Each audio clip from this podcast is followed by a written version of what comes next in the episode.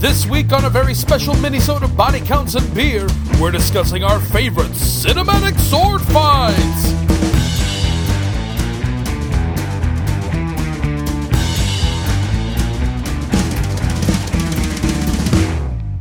Hello and welcome to yet another very, very special minisode of Body Counts and Beer. I am Mark Rosenthal. I am Patrick Bromley. I am Grand Moff Tark Rooney. Fuck off. Ooh. I told you, man, I'm really scraping the bottom of those puns. I used up all my A material first. I did not learn anything from my Second City writing workshop. Nice. John's bringing out the Q material. Yeah.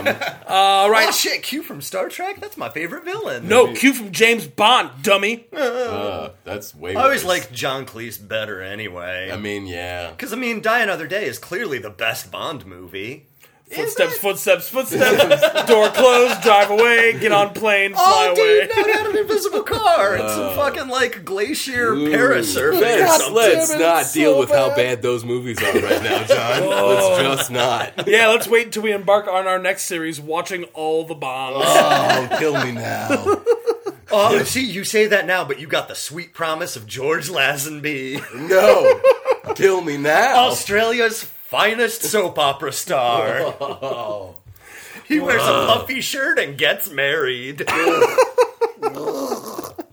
and this week on our minisode, as we're sort of weaving in and out of the Star Wars saga, uh, we're going to be doing Episode three, Revenge of the Sith, which features some of the finest lightsaber fighting the Star Wars saga has ever seen. As such, tonight, we're discussing our favorite cinematic sword fights.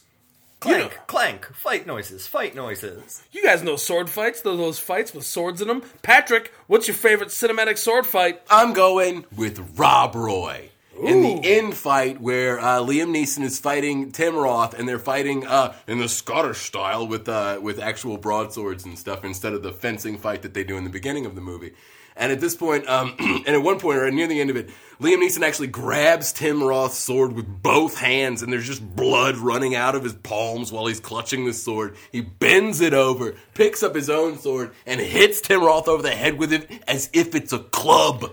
He completely forgets that it's a sword. The fact that Tim Roth's head is cut off or he's cleaved in two is purely circumstantial. That is incidental yeah, to no. the action that Liam Neeson was right. providing. It was a big bludgeon of rage that happened to have a blade on it and come from bloody, bloody, angry Liam Neeson fists.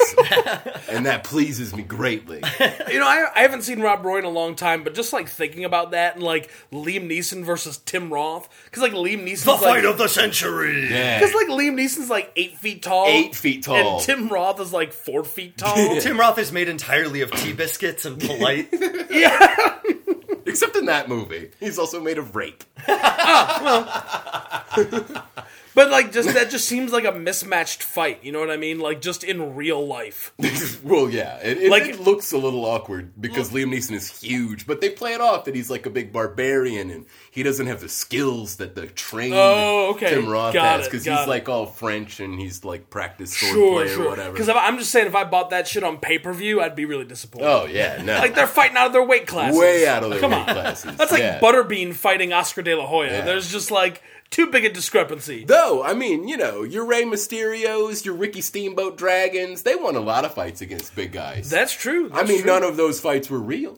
But they won them all. John, your favorite cinematic sword fight? Uh, so, mine's going to have to be at the end of the first Lord of the Rings movie, The Fellowship of the Ring.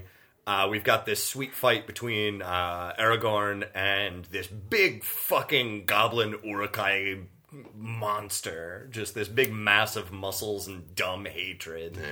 Uh, what I love about it is it's it's a very simple fight, but it's a very brutal fight. Uh, there's a scene, there's a, a sequence where uh, Aragorn's head is pinned to a tree with a shield, and you've got the, you know... the Uruk-hai is trying to decapitate him, and sparks are flying off the shield as he's going through. And uh, Aragorn gets out just in time, and you really feel all the hits in it.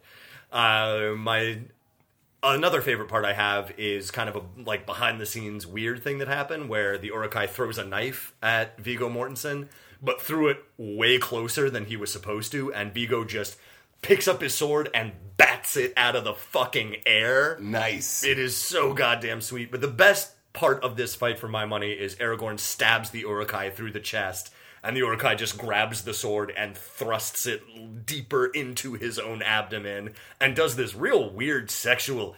Yeah. Yeah. Yeah, he's getting penetrated. Oh, yeah, and he's loving every oh, second yeah. of it. He's like, I am so mad that I said no to my girlfriend on Valentine's Day when she brought out that pegging instrument. I let my toxic masculinity define my sexual adventures, and that was a mistake for me. I am learning so much about my body. Whoops, there goes my head. Whoops, there goes gravity. Mom's spaghetti.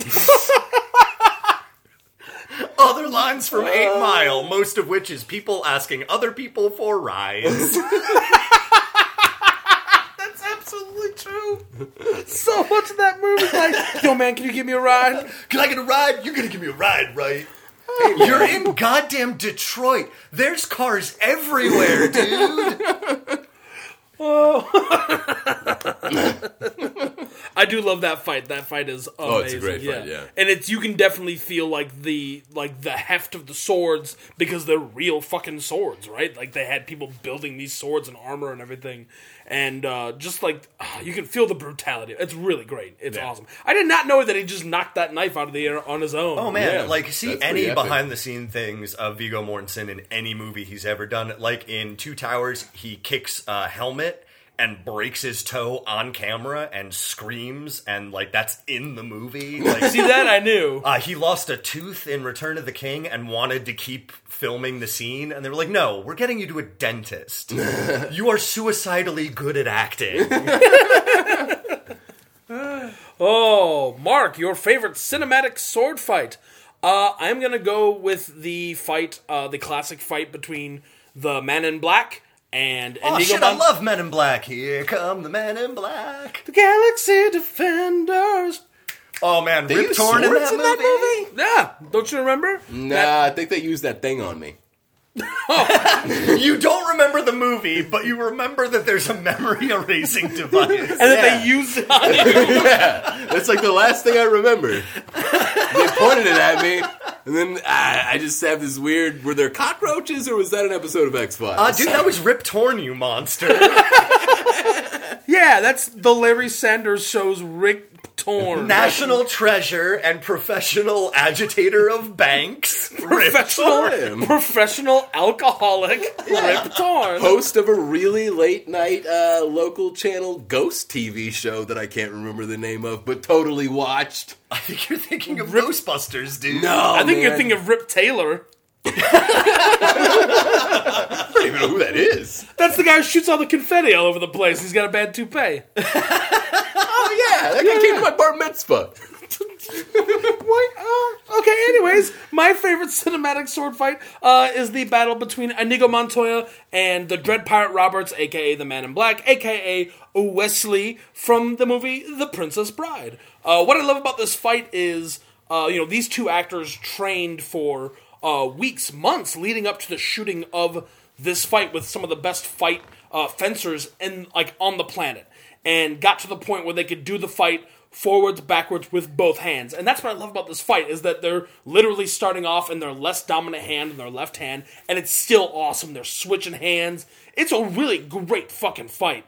Uh, and it's the actors the entire time. It's Mandy Patinkin and Cary Elwes fucking having a sword fight on this set. Uh, and it's great, because unlike a lot of modern uh, fight cinematography, it's all, like, very nice long shots. Yeah. And you get, and it's like a, it's shot almost like a dance. Like, like when, like one of the things I always say about when you shoot dance on camera is to make sure, like, the full body's in frame and the feet, because the feet are what tell you that it's a dance. And for a lot of the sword fight, you can see their feet and their whole body, and you can see, like, how well it's done, like two masters of swords going at each other. It's really, really good. It's really well done for what is basically a silly comedy movie. You know what I mean? Like, yeah. They have this amazing sword fight in the middle of it. No, dude, Princess Bride is, like, damn close to a perfect movie. Yeah.